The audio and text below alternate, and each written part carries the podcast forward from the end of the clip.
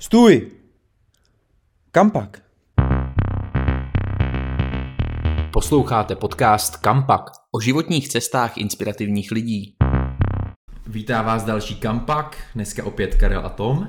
A nejsme tu opět sami, je tu s náma Honza Sochor, alias Pan Evropa, nebo taky vodíkový muž, protože Honza je odborný specialista rozvoje v české vodíkové technologické platformě. Vítej, jsme rádi, že tě tady můžeme přivítat u mikrofonu. A máme tu takovou rozhřívací otázku na začátek. Vzhledem k tomu, že je krátce po volbách, ty si vystudoval evropský studia, tak ta předvolební kampaň byla jako hodně zaměřená proti Evropské unii.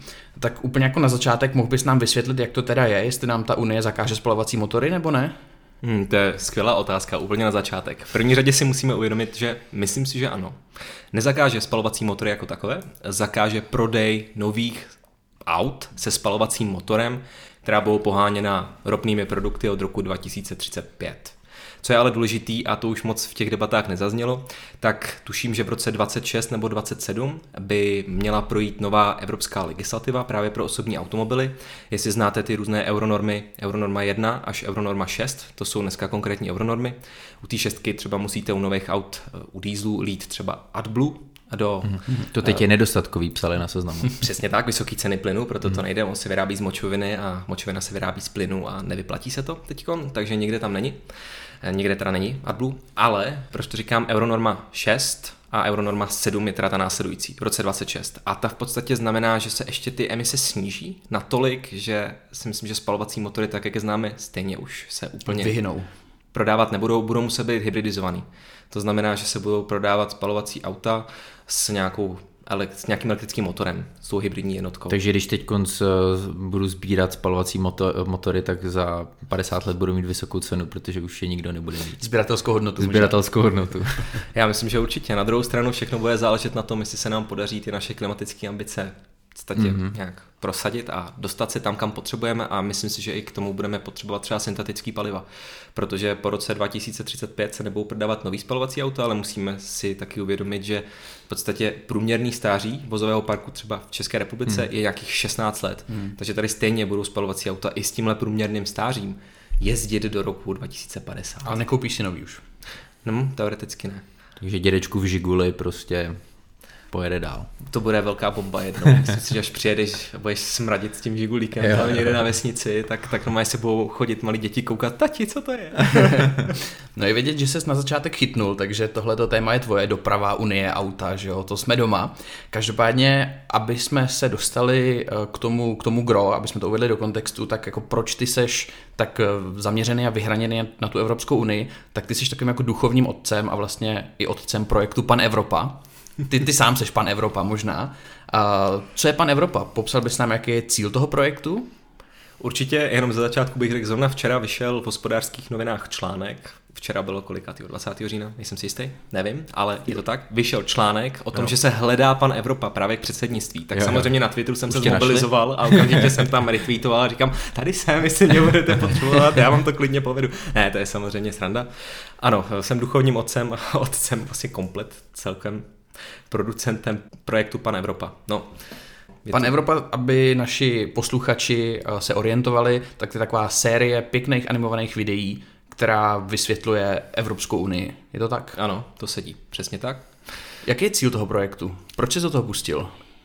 Podstatě tato myšlenka vznikla, když jsem začal studovat evropská studia, to znamená v roce 2018, dneska už jsem dostudovaný absolvent, mm. a vznikla a říkal jsem si, hm, OK, tak máme tu možnost, máme ten přísun, my jako ty studenti, ty absolventi, potom budoucí, právě k té evropské k tomu, tomu knowledge, že? k těm vědomostem, vědomostem ohledně Evropské unie. No a říkal jsem si, že by bylo fajn to nějakým způsobem předávat, protože jak víme, tak obecně moc lidí tady v České republice, možná i všude v Evropě, neví, jak Evropská unie funguje. Mm-hmm. No a tak jsem se zkrátka rozhodl, že jednoho dne ten projekt pořádně rozjedu. Bylo to v mý hlavě relativně dlouho, ale hledal jsem nějaký způsoby, nějaký formy toho, jak, jak, jak, to, jak to udělat. Takže si chtěl propagovat, aby lidi prostě nevěřili diktátu EU. Ano, přesně tak. Diktát EU vůbec neexistuje, to není pravda. Evropská komise si vůbec nedělá, co chce. Ne, ne, dělám si stranu. Máš pravdu. Diktát EU, tak jak to prezentují někteří političtí představitelé, je samozřejmě nesmysl. Na druhou stranu ano musíme občas přijímat i taková opatření, která se nám třeba hmm. úplně moc nelíbí a to je prostě zkrátka fakt. Ale ano, snažil jsem se, nebo snažím se v tom projektu právě vysvětlovat tu Unii tak, jak funguje, její institucionální rámec, její třeba historii, konkrétní politiky, jak třeba fungují, jak se vyvíjely a tak dále. Kdo je tvůj oblíbený, jo, politiky, jaká je tvoje oblíbená politika No, Evropská? tak samozřejmě energetická, ano, doprava a podobně, protože se tomu věnuju právě v vodíkové platformě. Že se ptáš vůbec. Ano, Jo, přesně. jo, jo. Já myslím, že třeba agrární, To je pravda. nikdo jiný má nejoblíbenější tedy ty agrární dotace v, týhle, v tomhle státě. Jo, jo, to, to je jasný favorit. No je fakt, že bych mu mohl zavolat, mohl bych se učit že, od mistra, jak to nejlíp. Jo, jo, jak- jo, jo. ne, ne, ne. Upřímně mám samozřejmě rád energetiku, byť tam je to vlastně takový docela sporný, protože hmm. ta, to, je, to je sdílená pravomoc dneska a myslím si, že ale se... Zajímavý je třeba na té energetice to, že ve smlouvách o myslím, že teď fungování, ne o fungování, smlouvách o Evropské unii stojí, že energetika by měla být výlučnou pravomocí právě členských států. Aha. Ale díky těm našim klimatickým ambicím, to znamená 55% snížení emisí oproti mm-hmm. roku 90, se postupně dostává do té pozice sdílený mm-hmm. a myslím si, že do toho komise zasahuje víc a víc a víc, takže to je zajímavý třeba. Tam se ještě dostaneme k energetice a i vlastně k dalším těmhletěm uh, projektům nebo cílům. Uh, ještě když zůstaneme chvilku u pana Evropy, myslíš, že se ti daří, řekněme, jako bořit nějaký tyhle ty mýty o Evropě? V nějakým dřívějším tvým rozhovoru jsem slyšel, že ty se sám sebe definoval, že jsi chtěl být jako ne influencer, ale EU-fluencer. Jak bys to teď jako s odstupem nějakým ohodnotil? Povedlo se ti to? Je to rok, co vyšlo první video, myslím si, že se mi to určitě nepovedlo. Eufluencer nebo EUfluencer, nebo jak to nazývají, Eurofluencer možná ještě. To je hezčí možná. To zní úplně příšerně, to je hrozný. Sebereflexe Tím jsem se nestal. samozřejmě. Tím jsem se nestal. Mám dneska dodnes, dodnes 427 odběratelů, což je docela bída na to, že do, do těch videí se opravdu snažím dát svoji duši, svůj humor a snažím se to dělat nějakým způsobem zajímavě. Hmm. Třeba až vyjde tenhle podcast, tak jich bude 430. Ne, já věřím, že jich bude 5000. že Jo? Že vás poslouchá 5000 posluchačů. Miliardy. Mm-hmm. Minimálně, minimálně. Minimálně, minimálně. Všichni lidi, co umí česky, to znamená Česká republika, Podkarpatská Rus a, Rumunský vesnice. a, a Češi na Roatánu. A ještě možná slovensky, to je taky polovina České republiky. Ne, ne, ne. je- Zpátky k tomu eurofluencerovi. Eu- Eurofluencer. Chtěl jsem být eufluencer, nicméně jsem asi trošičku jako přecenil to, co podstatě prezentuju, to znamená nějaký znalosti o Evropské unii, ne každý se v tom chce vzdělávat, a je to dost specifický téma a tak nějak jsem postupně nebo u mě došlo k takovému myšlenkovému přerodu a rozhodl jsem se, že vlastně nejlepší je stejně dělat vědomostní videa, které tam na tom YouTube zůstanou v podstatě už jako navždy, dokud bude internet. dokud On je to jako YouTube. dobrý výukový materiál, mimochodem. Co si budeme povídat? Naučil jsi tam něco, Tome? Já už měl tu dobu po státnicích, takže jsem to úplně nepotřeboval, ale jako věřím tomu, že kdybych teď byl na bakaláři a čekala mě zkouška třeba z evropské integrace, tak to sakra ocením. Doufám a děkuju, protože snažím se to taky dělat. No. Na druhou stranu na druhou stranu těch videí vychází relativně málo, jednou za dva měsíce, protože jedno video zabere třeba i klidně 80 hodin. Mm. Jo, opravdu to musíte namluvit, naanimovat, pak udělat prostě veškerý ten postprocessing v After Effects a tak dále. Takže je to boj.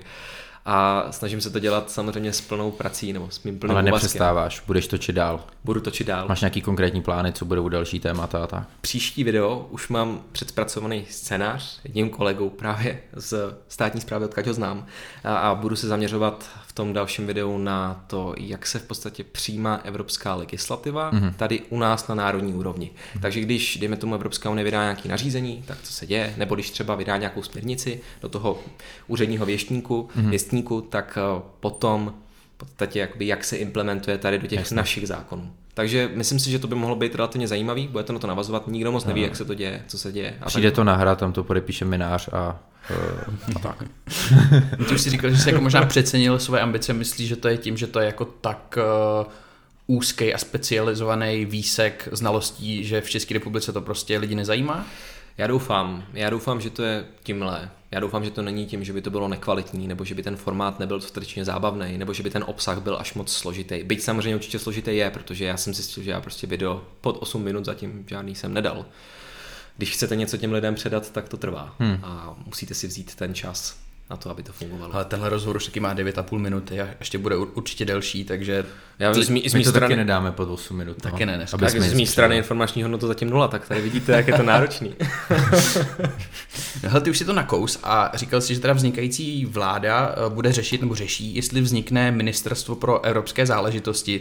Eh, Jak jsi říkal, psalo se o tom, že se hledá v úzovkách pan Evropa. Eh, Je to něco, co by tě lákalo? Myslíš, že tě čeká budoucnost ve Strakovce? Mají tam pěkný lustr. To je otázka, kdyby vzniklo, to je pravda. Mají tam pěkný lustr a krásný, eh, krásný obrazy. Určitě se tam někdy zajděte, až tam bude. Doporučuju to pracovně, ale zajděte si tam jako návštěvník zvenčí, o tom jsme se předtím bavili.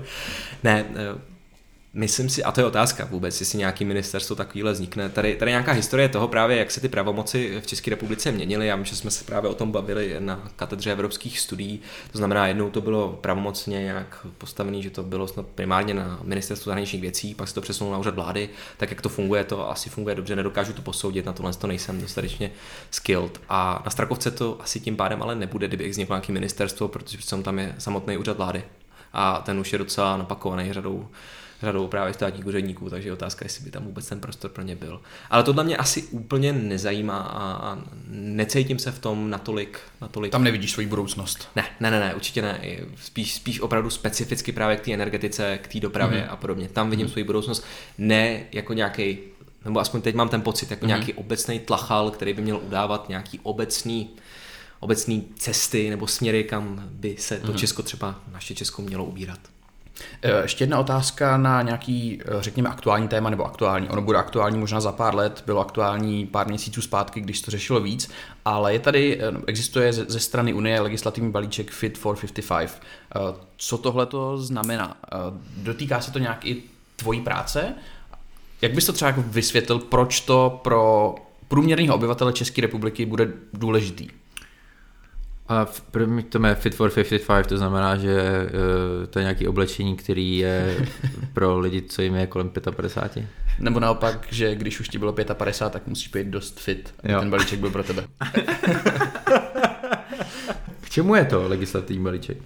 Legislativní balíček je to energetický, mm-hmm. energetický legislativní balíček, který, a jestli se nepletu, mělo by to být nějakých, ježišmarja, okolo myslím, že 13 směrnic a nařízení, mm-hmm. který se třeba zaobírají konkrétně, já nevím, třeba nařízení o budování právě nařízení o budování právě infrastruktury pro alternativní paliva, takže mm-hmm. třeba tam máme nařízení, který stanovuje, že každých 450 km musí být třeba plnící stanice na sítích TNT, což je u nás D1, myslím, že Liberecká mm-hmm. a mhm. ještě nějaký další. Nabíječky pro Teslu třeba někde. Přesně tak, jo. nějakých třeba každých 60 km, myslím, že tam je právě plánováno, že by měl být nějaký, nějaký supercharger a tak dále, aby to prostě mhm. fungovalo mm-hmm. a aby to bylo sjednocený. Komise mimochodem tady, tady trošičku jako zpřísnila a ze směrnice původně se dostalo tato fáze, nebo ta směrnice se dostala do pozice toho nařízení, takže třeba teď opravdu jako, kdyby to zůstalo tak, jak to je, což je otázka, protože se o tom ještě bude jednat, mm-hmm. tak, tak by to bylo třeba nařízení, který fakt jako stanovuje docela přísný některé technické specifikace mm-hmm. právě pro ty superchargery třeba v nějakých vzdálenostech. Takže to není až tak flexibilní, ne, dalo by si vůbec. říct. Jo. Ne, a to je právě, to je právě specifický. Moc to, spe,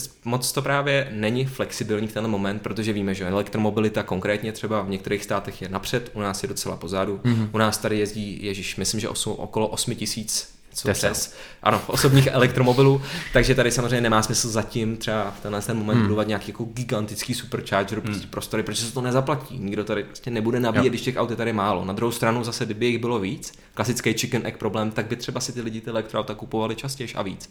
Jo, jo, jo. Třeba ne.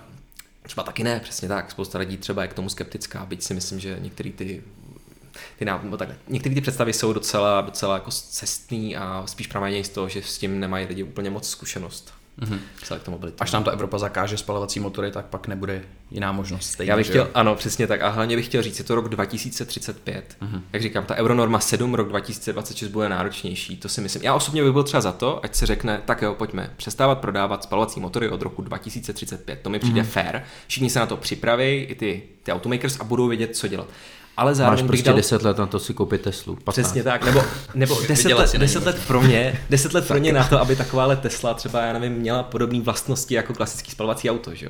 Zatímco teď vlastně na ty, na, ty, na ty výrobce nabalíš ještě tu Euronormu 7, která hmm. jim samozřejmě významně stíží obecně třeba ty investice čistý elektromobil, nebo nevím, bude to pro ně náročnější to plnit.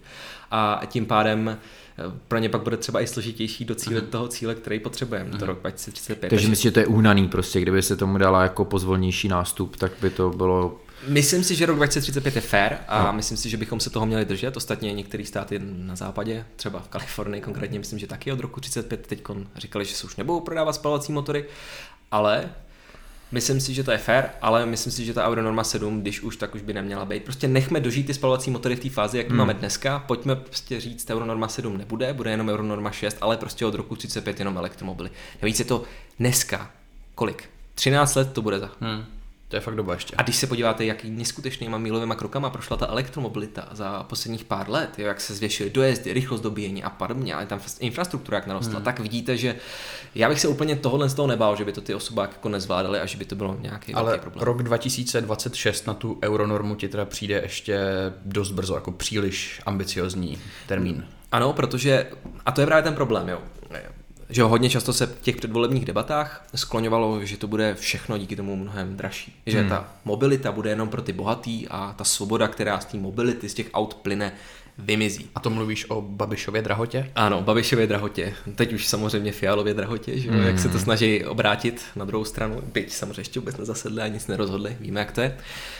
Ale vezměte si, že vlastně už v roce 2026 se těch osobních aut jenom těžko budou prodávat, nebo budou, ale budou složitější prodávat auta, co budou splňovat ty ještě nižší normy emisí, takže budou muset být hybridizovaný.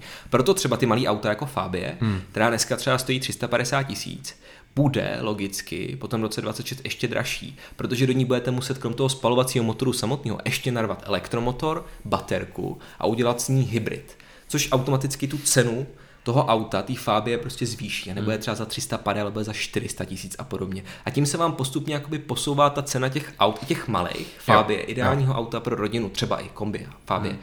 takže spousta lidí na to nebude mít, na to nový auto. Na druhou stranu u nás budou vždycky, že jo, i ty auta a ten trh s nima. Z toho bude docela snadný za čtyři roky udělat předvolební téma. Když teď Petr Fiala v debatách porovnával cenu mlíka teď a před čtyřma rokama, tak za čtyři roky možná bude jeho vyzývateli stačit porovnat cenu Fábie teď a, a potom. To je dobrá otázka. Je to možný. Na druhou stranu Petr Fiala tohle nezmění. Ta Euronorma 7 se ještě projednává, ale všechno to vypadá. Myslím si, že ještě konkrétní legislativa na stole není, byť jsou nějaký úniky z komise, uh-huh. ale tam si myslím, že se to, se to asi tak jako úplně měnit nebude. No. A takže myslíš, že takový ten nejcitelnější dopad, který by to na průměrného Čecha mohlo mít, nejenom ta euronorma, ale i dejme tomu ten balíček Fit for 55 bude zdražení? Nebo co, co bude ten nejcitelnější uh, dopad, který může pocítit průměrný Čech? To je těžká otázka. Hrozně těžká Zatím otázka, je to tak abstraktní, že nevíme, co bude za 13 Já můžu let. říct u aut. U hmm. aut nemyslím si, že v roce 2035 budou elektromobily budou elektromobily nějak signifikantně dražší než spalovací auta. Myslím si, že a obecně analyticky, analytici, řada analytiků dneska uvádí, i když dneska samozřejmě ty ceny rostou, protože je nedostatek materiálu, hmm. že rok 25 až 30 by mělo dojít eh, k tomu narovnání těch cen těch elektromobilů a těch spalovacích hmm. aut. Myslím si, že to bude primárně platit u těch větších aut, u těch SUVček a podobně. O to méně trošku u těch menších aut, na který třeba obyčejný hmm. Čech, já nevím, ze střední třídy nebo z nižší, třeba ještě dosáhne. Hmm. Takže tam to bude mít určitě relativně velký dopad ale je to hrozně těžký predikovat a věštit z koule. Jasně. Ale určitě elektromobilita bude 100% levnější, to jako mm. o tom mhm. se nemusíme vůbec bavit a upřímně třeba, když se podíváte, za jaký ceny prodávají Číňani, jako auta s podobnýma třeba dojezdama, vlastnostma, jako máte dneska nevím, americké automobilky nebo naše automobilky, jak je to šílený, jak oni to dampujou, jo. ty jejich ceny mm. jsou strašně mm. nízko. Ale to není jenom u aut. To není jenom u aut, to je obecně. Jo. Takže třeba tam se hodně lidí právě bojí, aby nás nepřejeli tímhle, aby prostě najednou tady ty čínské automobilky si lidi nezačali kupovat ty čínské auta, protože budou levnější a budou nabízet v podstatě to stejné, co ty německé, akorát to nebude Volkswagen nebo já nevím BMW, mm. drahý auto, že jo, ale mm. to se Amerika bojí jako, let, že ano. Čína přejede. že by Evropa ztratila svou konkurenceschopnost.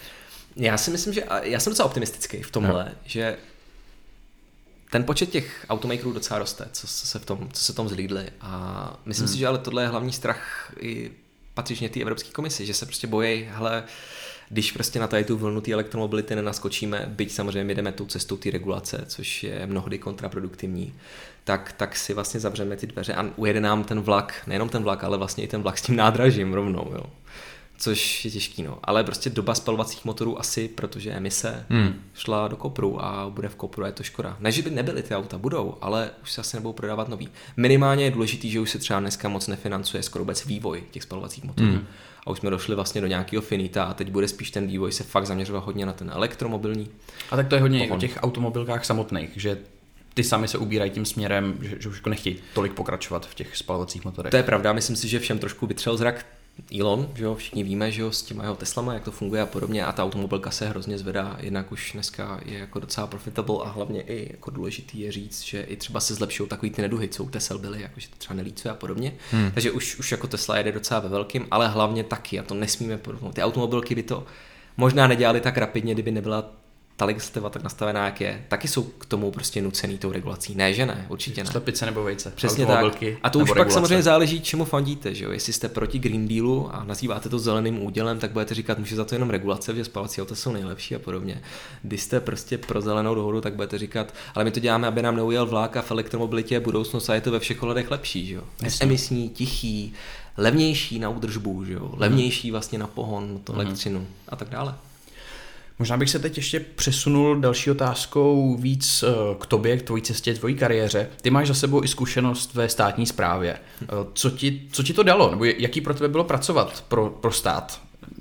Moje zkušenost z státní správy je taková, že já jsem tam byl jako relativně spokojený, protože jsem si tu práci našel v Národním konventu Evropské unii, to znamená, dělal jsem něco s Evropskou unii během svého magisterského studia. Možná ještě vysvětlit, co to je ten Národní konvent? Jo. Národní konvent je instituce, která spadá pod úřad vlády, konkrétně pod odbor uh, pro komunikace o evropských uh, záležitostech, uh-huh. s tím, že on má vlastně za cíl vždycky pořádat ideálně jednou měsíčně nějaké kulaté stoly na nějaké konkrétní téma, kde se sejdou různí stakeholdři z všech možných sektorů, ať jsou to nezisk, ať jsou to státní zpráva, biznis a podobně a můžou tam třeba debatovat nějaké otázky, které se teď na té evropské úrovni řeší. Hmm. A cílem je, aby vždycky z toho konventu vzešly nějaké doporučení, z toho kulatého stolu konkrétního na nějaký téma a ty pak potom třeba ta vláda mohla nějakým způsobem nebo měla vlastně implementovat. Je to takový think tank fórum ano. kde vznikají nápady. Ano, přesně tak, vznikají tam nápady. Je to vlastně Něco jako prostor... v hospodě prostě, že?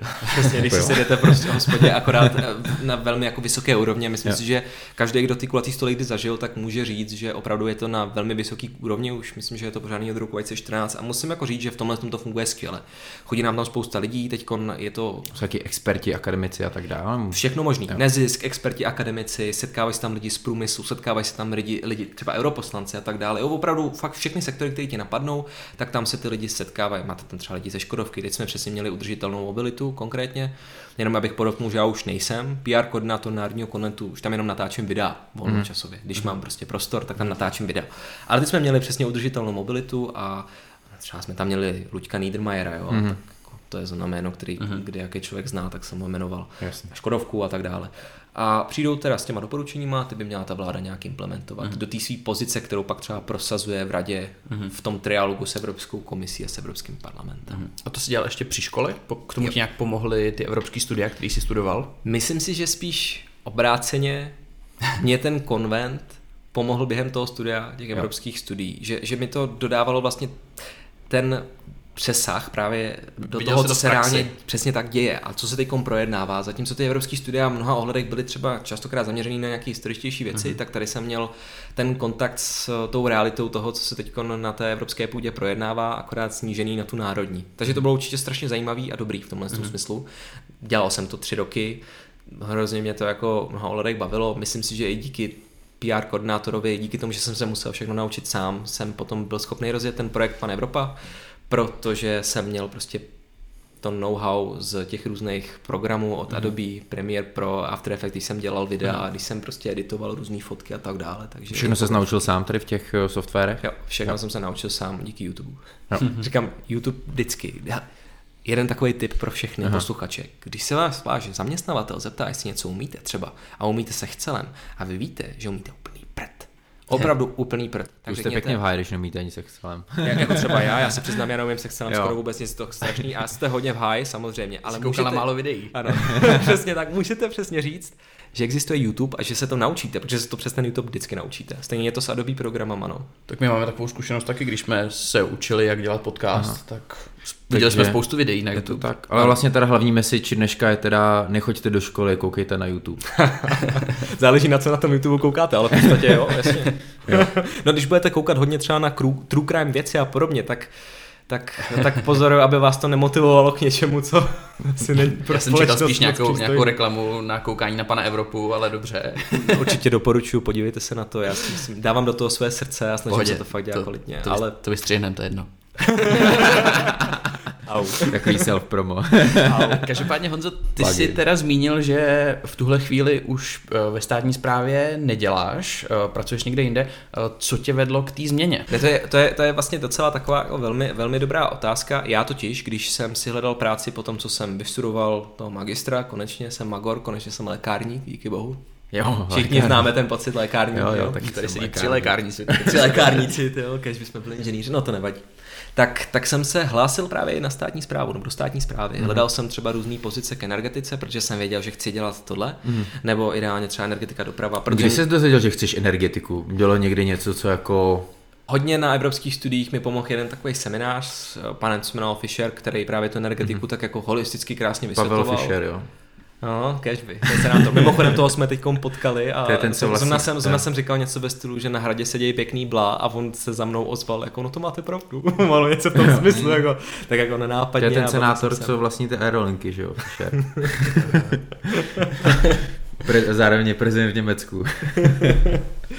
Hodně konzervativní, že? Jo, jo. To je, to je jediný. Jediná. Renesanční člověk. A takže vlastně. tady ten seminář tě jako přived k tomu, k té energetice a tam tě to začalo jako bavit? Jo, jo, jo, tak nějak k tomu, já jsem si vlastně pak uvědomil zpětně, to je takový bizár, že jedinkrát, když jsem na Gimplu měl trojku z fyziky, bylo, když jsme probírali elektřinu hmm. a jak funguje. To je mimochodem naprostý bizár, ale bylo to fakt jako jedinkrát a měl jsem dokonce nějaký seminář o Teslovi, tak Aha. samozřejmě takový ty konspirační teorie, že už dávno všechno je vyřešené a elektřinu je možný získávat ze vzduchu a Jo. tak Jsi dále. nevěděl, jak si rozsvítit doma, tak se spodíval Jo, na jo, YouTube. přesně, že bych si měl ten Tesla, jako, že jak to tam jako lítá a podobně. Proto se začal věnovat energetice. ano, to je samozřejmě prostě stupidní příběh, ale musíme si to nějak odvodnit. A to jak na LinkedInu, že jo. Místo toho, že napíšete, dostal jsem svůj řidičský průkaz, tak eh, mám tu čest, že jsem konečně absolvoval tento velmi prestižní kurz na... Ano, ano, ano. ano, ano. Počkej, teď se hrozně skaz... Musíš to schazuješ, až si naši posluchači poleštit, budou hledat poladit. tvůj LinkedIn profil, tak tomu nebudou věřit, co tam máš napsaný. řidičák tam napsaný mám, mám tam. Ale právě, to mě právě přivádí docela dobře i k tomu zpětně. Takže hledal jsem práci ve státní správě, ale nikde mě nevzali, ani na pohovor, protože mě chyběl certifikát k CAE. Já, já jsem jim posílal videa, kde, mm-hmm. kde prostě mluvím jako moderátor anglicky, protože tu úroveň B1 C1 mám. Jako opravdu objektivně říkám, pojďte se se mnou sejít, já vám ukážu, že vám odpovím úplně na všechno. B1 nebo C1? To je rozdíl. B2 C1, řekl jsem B1? Jako si B1 C1. O, sakra, B2 C1, takhle jsem dobře, špatně, děkuju za opravu. To je dobrá úroveň. Jo. Ano, ano. To je jako tak nějak jako jde prostě k tomu, co potřebuješ, aby si, aby si A nemáš si papír. Nemáš papír? Mám už, mám. Jo. A já jsem si ho udělal. Já jsem si právě to CAE papír udělal. Na YouTube se to naučil. Když by to takhle fungovalo, ani nevím, kolik mě to už stálo dneska. Myslím si, že jsme na tohle mi platili naši, díky Jo. bohu za ně. Jo. No, takže, takže to jsem si nějak udělal v prosinci.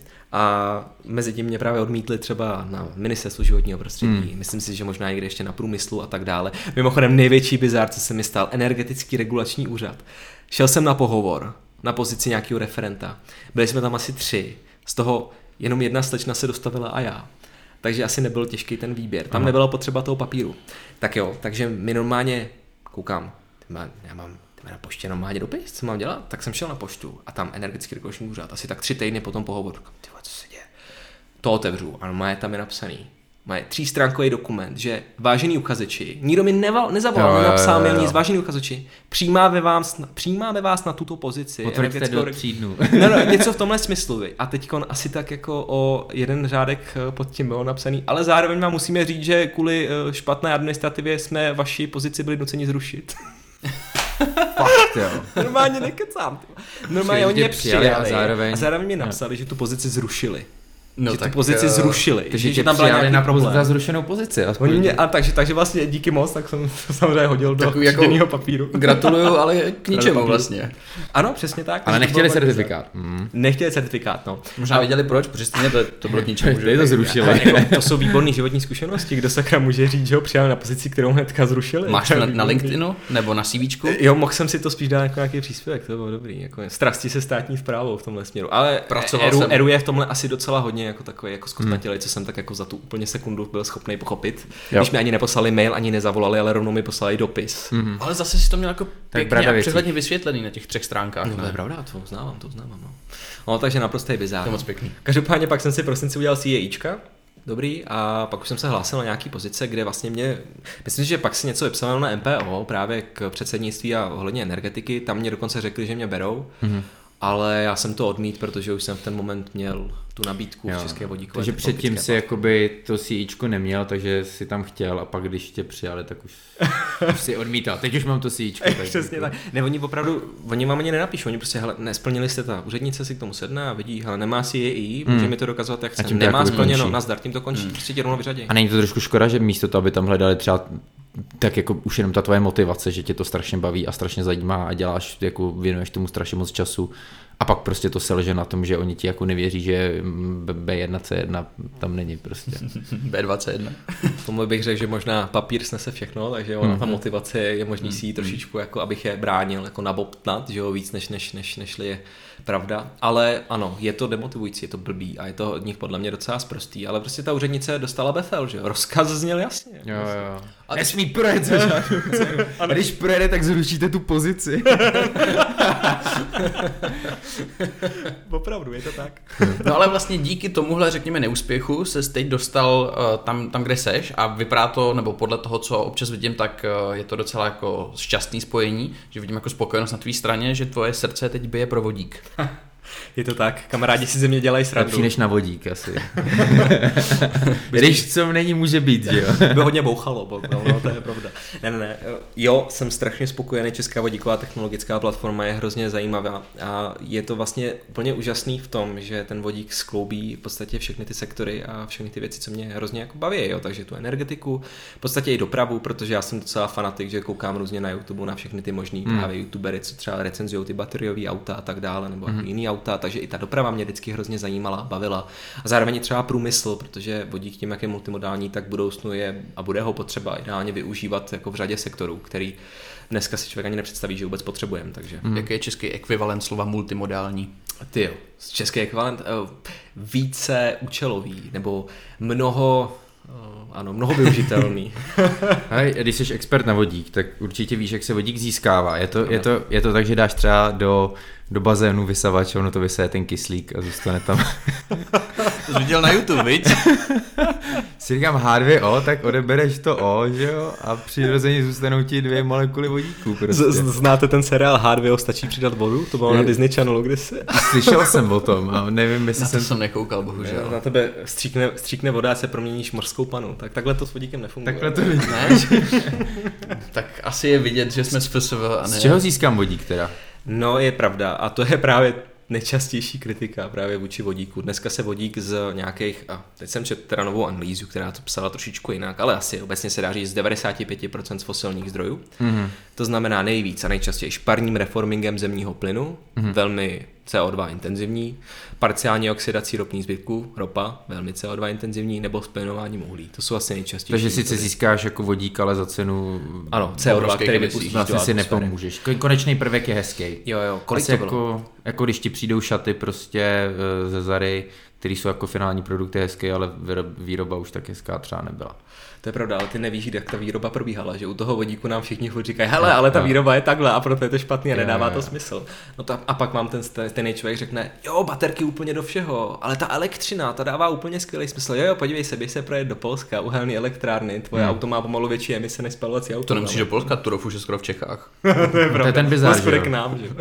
že vlastně ta energie je sice čistá, ale je získaná jako nečistou formou a to je to Přesně tak. Divný, že? Přesně tak, že vodík tak, když když ho spálíte, tak vzniká jenom nepatrné množství oxidu, ježiš, teď dusičnatýho, doufám, ne NOx, já mm-hmm. neznám ten ekvivalent, ale jinak žádný CO2 a v podstatě vedlejší produkt je voda. Když ho skombinujete zase zpátky s kyslíkem v palivovém článku, tak vzniká jenom ta voda, bez úplně jakýchkoliv emisí. Takže vy vlastně jste schopni lokálně vyrábět elektřinu palivovým článkem nebo prostřednictvím vodíku absolutně bezemisně.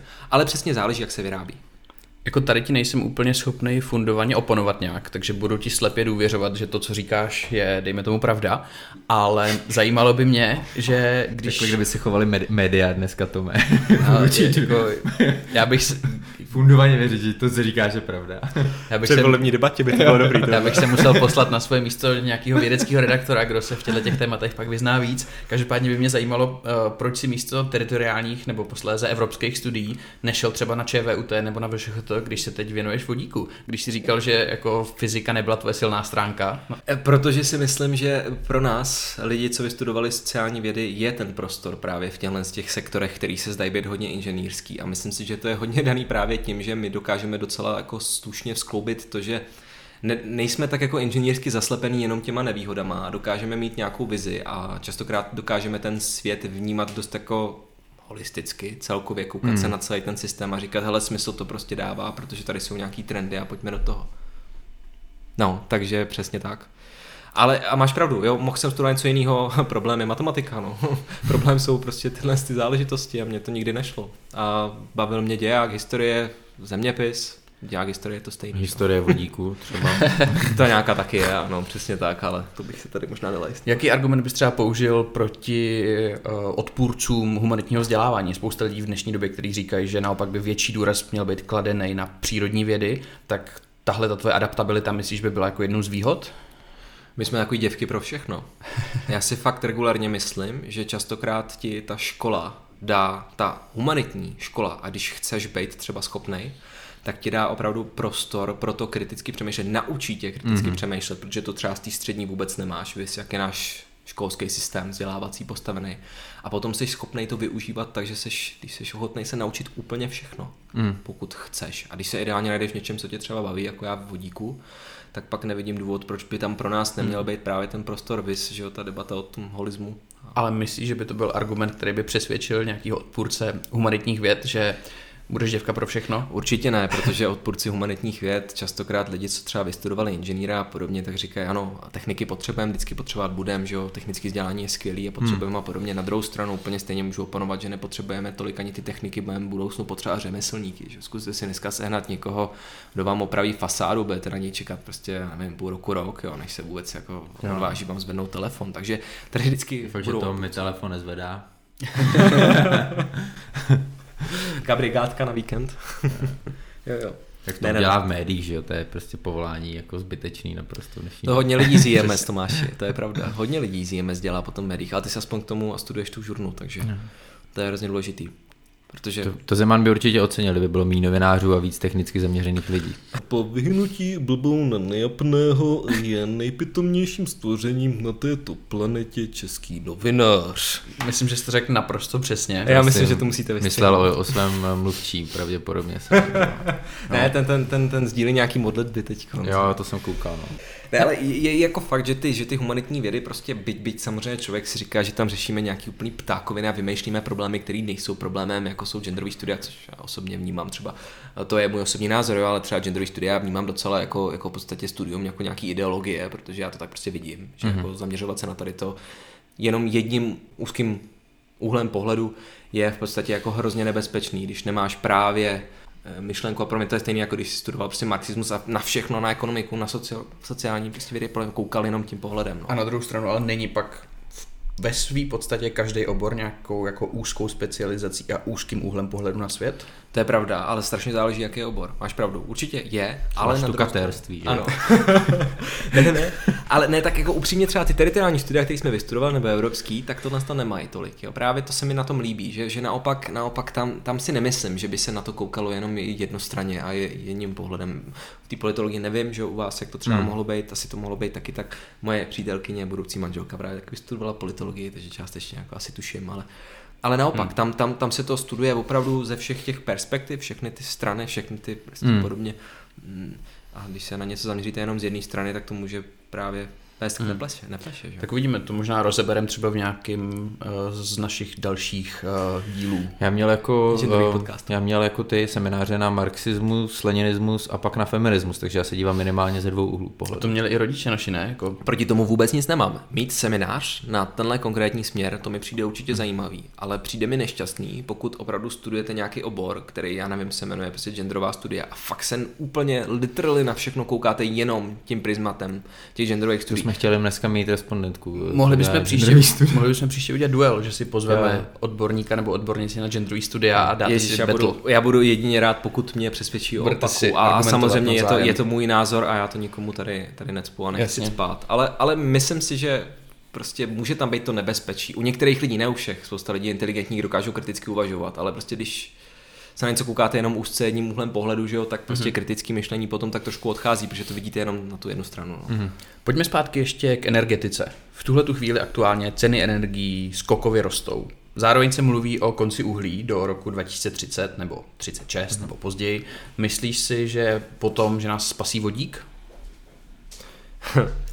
Určitě Bude vodík ta spása, i když Ne, jeho ne, získávání ne, ne. není třeba tak úplně čistý? Pozor, ne, nikdo určitě netvrdí z naší platformy Core, nikdo od nás, ani já mm, neznám snad jako nikoho, kdo by se vodíku dlouhodobě třeba věnoval, který by tvrdil, že to je to jediný řešení. Naopak, vodík je jedno, jedna z těch nohou té dekarbonizace, jedno z těch potenciálních řešení. A to je hrozně důležitý si uvědomit. Jo. Třeba, třeba když se podíváte na debatu baterky versus vodík, která prostě může probíhat, tak častokrát si lidi říkají, buď to je to jedno, nebo to druhý. A zvítězí ta jedna technologie, že jo. Ale podle mě to tak úplně pravda není, že jo. Každá ta technologie si najde to svoje místečko a podobně Třeba na základě toho, to bude stát. Ano, přesně tak, přesně tak. Je strašně smutný až stupidní k tomu přistoupit ve stylu, jako tohle z toho odmítáme, protože ideologicky, já nevím, naši lidi nemají rádi jádro, protože boukla Fukushima v roce 2011. Hmm. Stejně jako u vodíku je to taky úplně takhle stupidní. Němci mám se vracejí k uhlí teď, že vlastně, protože omezili jádro. Přesně tak, naopak budou muset startovat že jo, a hodně, pla, hodně stavějí plynové elektrárny, hmm. protože pro ně teď není náhrada. Mimochodem Němci strašně fušou do vodíku, protože v tom právě vidějí tu bezmyslní alternativu. Hmm. A opravdu tam jsou jako neskuteční projekty, Němci jsou úplně jako na míle daleko. Ale hodně teď právě musí investovat do uhlí, teda do, do, do plynu. A přesně z toho důvodu třeba postavili Nord Stream 2. Jenže zase vidíme teď ty ceny energií, že jo? Ty šly nahoru primárně kvůli tomu, protože šla úplně šíleně nahoru cena prostě plynu na světových trzích. LNG z Ameriky se prodává buď to prostě do Ázie nebo do Jižní Ameriky, takže to je jeden dodavatel.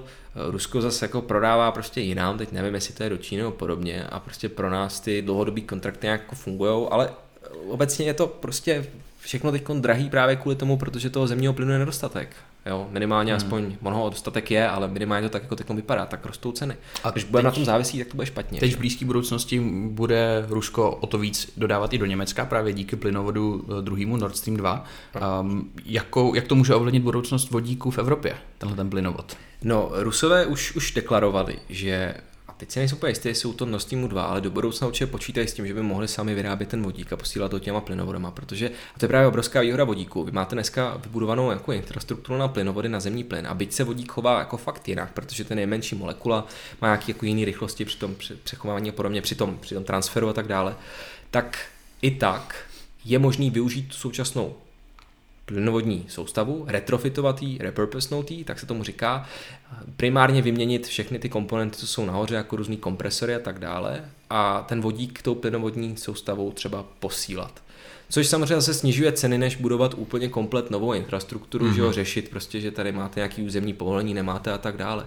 A navíc je obrovská výhoda právě u těch plynovodů, že jim jste schopný poslat výrazně větší množství energie. Mm koncový, než právě těma drátama. Hmm. Takže proto my vlastně říkáme, že vodík bude přesně komplementární řešení prostě k elektřině, i když ta Takže z plynovodu to bude vodovod. vodíkovod. Vodíkovod. No ono se tomu říká, že jo, častokrát produktovod, takže mm-hmm. jako produktovod to bude vodíkovod, no, bude. Třeba konkrétně Net4Gas a řada nějakých dalších TSOs, což jsou ty, ty vlastně řekněme, nějaký provozovatel té přenosové soustavy právě plynový, tak, tak třeba ty plánujou z Ukrajiny, kde teda se zatím žádný zelený vodík, nevyrábí, jo, ale mohl by, protože tam je obrovský potenciál na vítra, na fotovoltaiku, tak by právě tam mohli vyrábět ten zelený vodík a posílat to plynovodem nějakým představeným právě do Německa, kde jsou obrovský prostory nebo obrovská právě spotřeba v průmyslu. Že hmm. Německo je snad dneska největším producentem i spotřebovatelem právě vodíku. Hmm. Dneska se vodík používá v rafinériích na výrobu benzínu, dýzlu a podobně. Používá se pro výrobu čpavku, takže amoniaku, takže vlastně na dosíkatý hnojeva. To jsou v podstatě jeho takový dvě úplně nejdelší využití, pak na řadu nějakých dalších materiálů. Ale mm-hmm. to právě do budoucna se bude trošičku měnit a je možný ho využívat i právě třeba v dopravě, té energetice a v řadě ještě jiných procesů. Třeba bezemisní ocel. Jo. Když si vlastně vemete, tak dneska se ocel vyrábí jako velmi...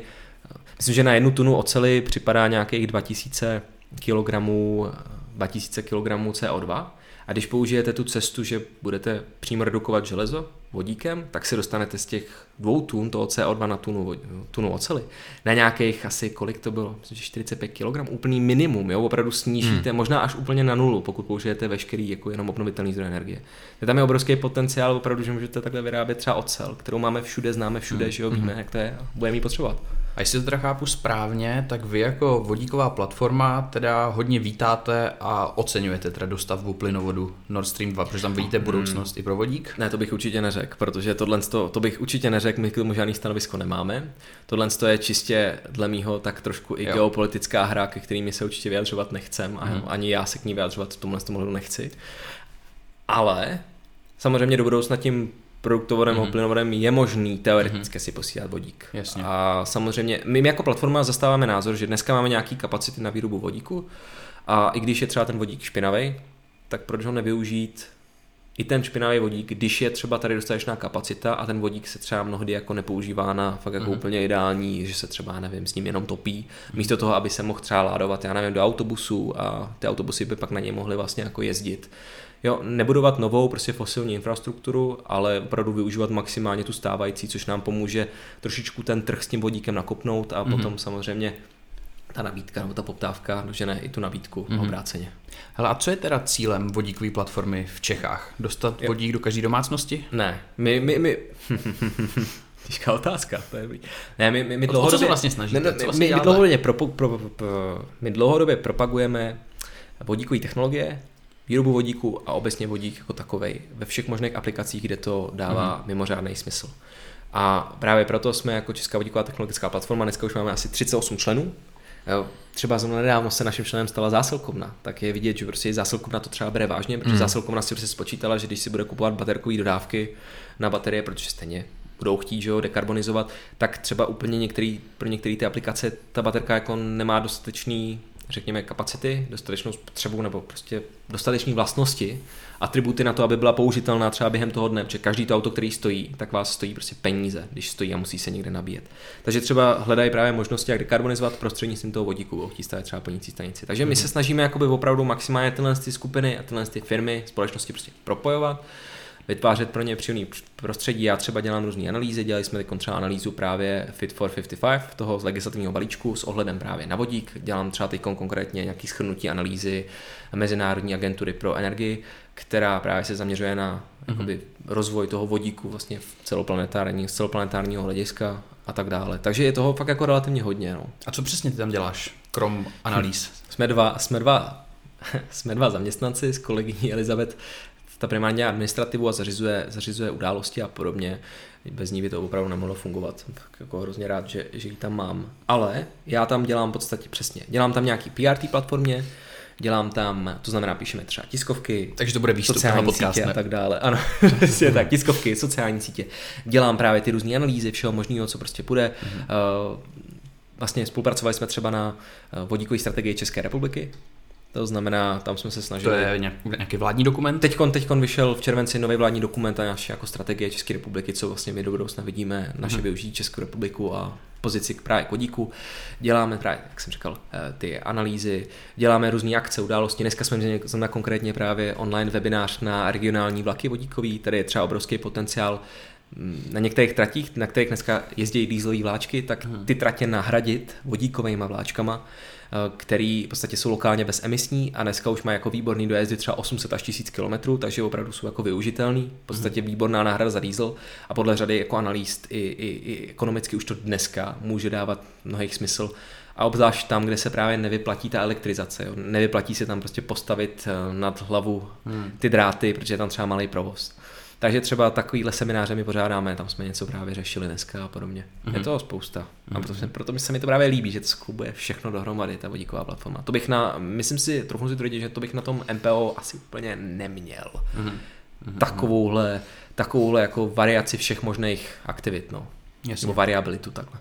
Když děláš PR v vodíkové platformě, eh, součástí toho určitě asi je i nějaký kontakt s novinářem a s médiem a přistupuješ k tomu podobně jako třeba nějaký jiný mluvčí, máš nějaký vzor třeba, že bys jako tweetoval žalmy a No podobně? i Jiřího Včáčka, teď jsem to chtěl říct přesně. Yeah. Ten je úplně výborný, to je jasný. Uh, můj vzor, upřímně v tomhle tom konkrétně jako úplně vzor nemám. My se snažíme prostě v rámci těch tiskových zpráv nějak zviditelnovat naše členy, když mají třeba nějaký konkrétní pro, projekty. Snažíme se zviditelnovat tu platformu, snažíme se prostě vysílat do světa pozitivní informace o tom, že OK, hele, vodík byl vždycky palivo budoucnosti, ale dneska už opravdu ty projekty jsou takový, že už se to začíná stávat reálně, opravdu palivem současnosti. To je hrozně důležité říct. Hmm. Fakt to není věc, co bude za 30 let, fakt je to věc, která prostě za 10 let už opravdu bude opravdu dostatečně dospělá, vyspělá, hmm. jako jsou třeba dneska už fotovoltaické panely nebo baterky, do deseti let určitě bude hmm. a pak prostě nastane jakoby velký boom opravdu extrémní, že už i ta cena půjde tak dolů, že, hmm. že do toho začne fušovat úplně každý. Takže proces. ještě dřív, než se implementuje Fit for 55, tak vodík už bude velká věc. Jistě, protože Fit for 55 se tím vodíkem zaobírá. Ale dneska třeba v české legislativě máme vodík jenom v zákonu o pohonných motách, kde je jako definován jako ani nevím úplně přesně, jak, protože jako palivo je tam definován, ale úplně snad jako minimálně. A žádný v jiný legislativě není. On není v jiný legislativě český, takže je vidět, že na to nejsme vůbec připravení. Vlastně dneska ani nevíš prostě. Protože Asi jsme to teď nepotřebovali, zákony na vodík, ne? No, podstatě nepotřebovali, že jo? protože vodík se vyrobil tam, kde se zároveň spotřeboval, třeba v těch rafinériích, kde ho spotřebovali přesně, že jsou vyrobili a pak z toho udělali, já nevím. V Česku se řeší jenom palivo. hliník, no, ale... Aha, přesně tak. no, no, přesně tak. No a vezmi si, že jsme to nepotřebovali, nepotřebovali jsme ho přenášet, nepotřebovali jsme ho třeba i vyrábět nějak jako čistě, a dneska se právě třeba ani vůbec jako neví, jak přistupovat k hmm. tomu vodíku z hlediska té čistoty. Jsme se bavili, že 95% z fosilních zdrojů, zbytek je jako nějaký vedlejší produkt a jenom úplně minimum vodíku se dneska vyrábí tou zelenou cestou. To znamená, že vezmete hmm. elektrolyzer, který prostě štěpí vodu na vodík a kyslík a napojíte ho na obnovitelný zdroj energie, třeba na fotovoltaickou elektrárnu a v podstatě tak vyrobaný vodík má nulovou emisní stopu. Mm-hmm. Když to je ono, Karle, jak se ptal, jak se vyrábí ten vodík. Jo, jo, jo už vím, už vím. Přesně tak. Vysavač nebudu strkat do toho. Ale to minimální, ty projekty rostou. Strašně Nebo féndovany třeba, jako, když bych odfénoval tu, ten kyslík z toho. Mohlo docela Když teda jako v jedné místnosti s vodíkem smíšeným se vzduchem a pak škrtnout, bude v podstatě mít podobný efekt jako se zemním plynem, který taky udělá boom. Jo. Jo. Takže no to si říká, že teď je problém s těma baterkama v těch autech, že prý, když to auto hoří, tak se to nedá uhasit. No, my třeba tak máme projekt právě s hasičema ohledně vodíkové bezpečnosti, Aha. protože hasiči chtějí na to být připravený, aby se nestalo, že tady, už tady máme nějakých kolik, do deseti prostě vodíkových aut tady jezdí v České republice. Toyota Mirai, Hyundai Nexus jsou jediný dvě a oni chtějí být připravený, kdyby se stala nějaká nehoda, co s tím dělat, protože se to musí přistupovat prostě jinak. Připravený. No a chtějí k tomu být připravený rychlejš. Aby to nebylo jako takový ten zelený oheň z Game of Thrones, víš jak to nikdo neuhasí prostě. Wildfire. No to v podstatě tak trošku je, že jo, navíc tam eh, ty chemikálie, když začnou hořet v těch baterkách, tak, tak to docela smrtí a není to vůbec bezpečný, je to toxický. Na druhou stranu už dneska se to musí buď to přesně potopit do nějaké vody, tam to může třeba hořet klidně i několik týdnů, záleží podle té chemie, té baterky. Ale myslím si, že už se k tomu přistupuje trošičku jako jinak. A faktem je, že ty bateriové auta třeba, to musím jako hmm. konkrétně říct, hořej dneska podle těch dat třeba Tesly, jako méně než třeba hoří spalovací auta. Akorát když vám já nevím, to byly tisíce spalovacích aut, co třeba začnou v České republice ročně hořet, hmm. ale když vám, o tom vám prostě nikdo úplně moc jako psát nebude, ale začne hořet Tesla, tak samozřejmě, že jo, všichni no, ho hořela Tesla, hrozně se toho musíme bát. Byť samozřejmě prostě ta bezpečnost je taky koncern. A u vodíku je to úplně to stejný, ale myslím si, že tam, tam No to by bylo na trošičku delší povídání hledně té bezpečnosti. Tak budeme doufat, že do budoucna, až se ve velkém začnou užívat vodíkové auta, tak na to český hasiči budou připravení. Budou, budou i díky nám, díky český vodíkový technologický platformě, musím nám udělat trošičku pěrné. Opravdu, jako se to snaží právě teď řešit a a mm. ty bezpečnostní parametry a standardy u těch vodíkových aut jsou úplně maximální natolik, mm. že to vyhrává všech těch pět jezdíček, těch různých Euro NCAP, NCAP, že jo, testech a podobně. Takže to auto, já bych si toho jako úplně fakt jako nebál. Mm. V podstatě jako diesel nebo benzín, benzín je taky docela nebezpečný, že jo, mhm. když si vezmete, že jo, jak se k němu chováme, a když vám to auto začne hořet, tak mm. prostě je z toho potom prostě pochodeň, si to zahoří za pět minut a schoříte relativně rychle, že jo. Tak je to není úplně bezpečný. No. Hele Honzo, jak jsem tak jako pochopil z toho, co ty sám o sobě říkáš, tebe baví energetika, doprava, asi nějaký navázaný průmysl. Znamená to, že bys chtěl být druhý Karel Havlíček? Já vím, že jako nenahraditelný na dvou ministerstvech, ale je to něco, co by tě lákalo do budoucna? Je, protože ministerstvo průmyslu a obchodu, ministerstvo dopravy a ještě bych k tomu si přivzal ministerstvo životního prostředí, pak bych nespal, spal bych 4 hodiny denně, že jo, více jak Babiš, protože jo, 16 jo, hodin jo, je, jo. 16 hodin denně jako pracovat, Musí Srap. být mega efektivní, prostě. Jo. si říkám. V noci odepisuješ na ty maily, když spíš, že manželka pse, už tam vypni. a tweetuješ, nahráváš čau lidi. Přesně tak, přesně tak, nahráváš noci, že se zavřeným očima. Nechtěl, asi ne. To je těžký říct, co bych, upřímně, co, co, co já bych chtěl být to dneska momentálně nedokážu říct. Já jenom vím, že jsem se našel v tom oboru, v tom sektoru, kor s vodíkem, který to všechno docela jako zajímavě spojuje. Já v tom vidím obrovskou budoucnost právě A je to vlastně hrozně zajímavý, no. A nedokážu říct, jestli chci být, já nevím, bych chtěl založit si nějakou vlastní firmu, nebo být nějaký ideálně CEO něčeho, až mi bude 50. Elon Musk prostě na vodíkový... Od toho jsem Eh. daleko. Na to nemám takový intelekt asi. Na druhou stranu já teda Ilona taky úplně tolik jako nemusím, mm. tak mezi náma, ale... ale On jak je mnoha kontroverzní, začínáme připadat poslední dobou. že No, no, třeba když si kritizují. podíváte, co dělal s tím Dogecoinem, jako Jo. jak to nahypoval a pak, pak co se stalo, tak jako ne, není to úplně... Lidi mu trošku moc bez hlavy věří tady tím. Jako... Ano, ano. Zrovna dneska jsem četl knížku od eh, egyptologa eh, Barty a ten tam přesně mluvil jako o, Lino, o Elonovi, jako o tomu vizionáři, co mění ten svět, což je pravda určitě mění a něco tam zmiňoval, jakože v 90, ne, na začátku 21. století tak Elon snad jako dokázal Jo, že, že, že šéfoval několika jako firmám a ještě o toho se dokázal postarat o svých pět dětí. Já jsem si říkal, pro Kristovy rány, ty vole, pro Ilona, ty děti, který on pojmenovává podle čísel, to je pro něho úplně něco naprosto marginálního. Jeho děti jsou ty firmy, jeho dítě je ta Tesla, to je to jediný, co ho zajímá, jeho dítě je Starlink, jeho dítě je SpaceX, to je jediný, co ho zajímá. Jako ten člověk prostě žije v plně jiný dimenzi a já bych nechtěl být jeho dítě. Jo, maximálně, kdyby byl bohatý, jako po něho peníze, kdybych to získal, tak to je jediný, ale jinak bych fakt nechtěl být jeho dítě. To by se nelíbilo řídit rodinu jako firmu. Už jsme si tady jednou vyzkoušeli, doufujeme, že se to za čtyři roky nevrátí. Tak jo, um, hele, za tady tu cestu, co udělal bys něco jinak? Udělal bys, šel bys třeba na tu techničtější školu nebo něco podobného? Ne, určitě ne, protože bych na to neměl. Naprosto upřímně vám k tomu řeknu. Neměl bych na ten level, a ani by mě nebavily právě jako ty propočty a podobně. Hmm. Byť samozřejmě dneska nějaký propočty prostě se tam jako dělají a podobně, ale, ale právě jako dobrý je v tý, teď jsem si vlastně uvědomil, že dobrý je, když jste jako dospělý, že můžete o něčem říct, hele, já tomu nerozumím a nechat si to vysvětlit něčím chytrým Jo. a nevypadat jako idiot, protože na Gimplu, že jo, když jsi něco řekl, já nevím, na literatuře, že nevíš, co tady napsal, No, tak seš idiot. tak jsi idiot. Jo. Protože nevíš, že to Protože bylo si tak- nepustí ne. YouTube video. Přesně tak. že nevíš, že. Bohuslav Balbín řekl nějakou větu prostě. Ano, přesně tak. A je to tak, že jo, společnost obecně, jako lidská společnost funguje na té bázi toho, že musíme spolu spolupracovat, Hmm. tak to prostě je důležitý taky si to přiznat a fungovat tak. A, Dát se zjišťovat a koukat se na YouTube. ano, přesně tak. No Ale- tak tam, tam to někdo naučí vás za, za vás, že jo, tak je to fajn. Fajn, no. Hele, lituješ třeba něčeho na svý dosavadní cestě, kariéře, nebo co byl třeba tvůj největší průšvih? Že jsem šel do tohohle pokazku. To si budeš vyčítat za pár let ještě. I chybama se člověk učí, tak snad toho budeš mít nějaký ponaučení. Ne, to určitě ne, ale doufám, že to nevyzní tak, že pomalu vodík je největší sprostěrna a že vyrábět ho je úplná blbost, protože to, to bych jako nechtěl, aby bylo to vyznění, naopak. Já myslím, že takový vyznění nebude, protože tady ten prostor- takového času a prostoru, který, který jsme tady vodíku věnovali, tak No je pravda, že když byste poslouchali moje kamarády, tak mě úplně nenávidí, když o tom budeš mluvit. Ale to já bych potřeboval právě vysvětlovat ještě víc. Tady je ta platforma, že jo? Ano. vodíková. Tady tě ty lidi musí Já poslouchat, jim to nemůžu. radši ani nebudu posílat, upřímně. Tady tě Ne, ne, nemůže ne. jen tak někdo vypnout, to si každý musí doposlechnout, že jo? Ne, ničeho na svý dosavadní cestě nějak ničeho nelituju, tak Ježíš, to bude hrozný kliše, ale člověk je prostě tím, kým je právě díky tomu, co všechno za ten život prostě zažil, že jo? No, to je hodně velký kliše, no. Op- a- opravdu, ale ne, jako upřímně, zrovna nedávno, tyjo, když jsem usínal, tak jsem si přesně představoval, ty, kdybych se vrátil třeba zpět v čase, tak jestli bych udělal v životě něco jinak, mm-hmm. právě i třeba s ohledem na to, eh, na to, na to jako profesně se zaměřit, mm-hmm. jít třeba na jinou školu, nebo jako obecně třeba vydat se jako životní cestou úplně na opačnou stranu mm-hmm. třeba, tak já jsem si říkal, já bych to fakt jako úplně neměnil, i, i třeba v osobním životě vůbec, bych udělal ty stejné chyby, abych došel prostě k tomuhle tomu, protože já fakt jako můžu objektivně, no objektivně, subjektivně říct, že já jsem takhle spokojený, no. Hmm. Třeba v tom vodíku vidím obrovský právě potenciál. No a mimochodem s Evropskou unii to právě souvisí v tom, že tam třeba řešíme tu legislativu, takže i vidím, že tam nějaký propojení je. Není to tak, že Hmm. vodík je jenom pro technické obory. Hmm. Je to právě o tom, že třeba chápat tu legislativu, tak, tak to zase třeba Tak právě důležitý, inženýr že? jako Hmm. třeba nemá k tomu takový Hmm. přístup, jak no, my. A vidíš nějaký potenciál vodíku nejenom v profesním, ale i v osobním životě? No, Maki, Maki moje říká, no, že, že jako, eh, kdybych mohl, tak spím s vodíkem. No. Na, na druhou stranu, a teď, když rozdělá ten podcast eh, zlo, zlo pod ne, ne, ne, motiv zla, tak prostě tve, jako pomalu nemluví o nikom jinom než o nějakých vrazích, takže ono, sorry, ale, Takže to má nějaký vliv. Možná. ale, ale, ale ono je vidět, že prostě, když se pro něco natchnete, tak jste do toho úplný fanatici. v osobním životě. No.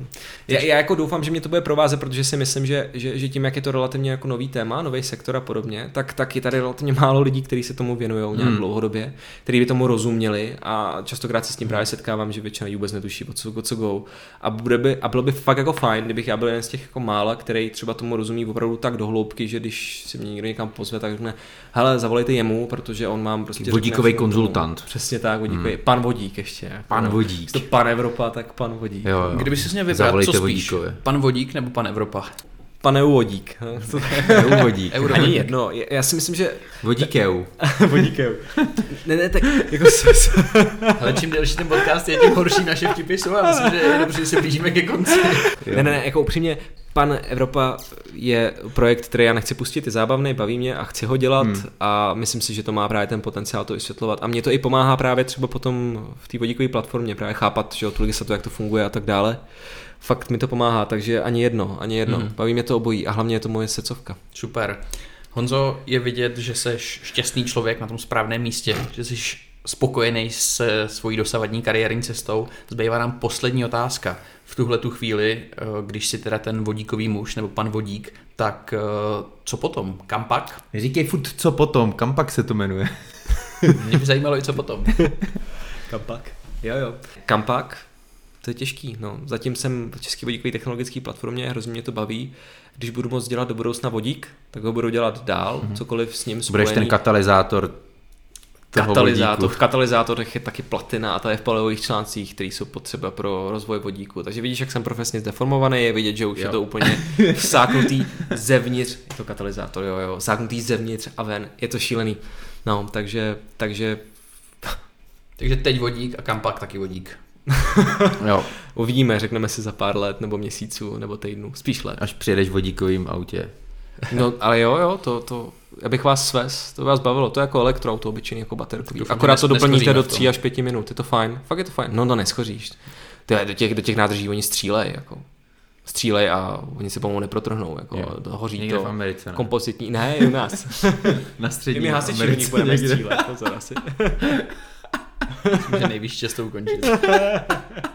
Že to začíná být až moc vtipný. Tak jo. Tak jo, Honzo, moc krát děkujeme za rozhovor a držíme palce do budoucna. Děkuji za pozvání, pánové, bylo to s váma moc fajn, ještě jednou moc si toho cením a mějte My. hezky My si toho taky moc ceníme. celý rok následující. Díky. No. A příště se Karel a Tom. O tom, co potom.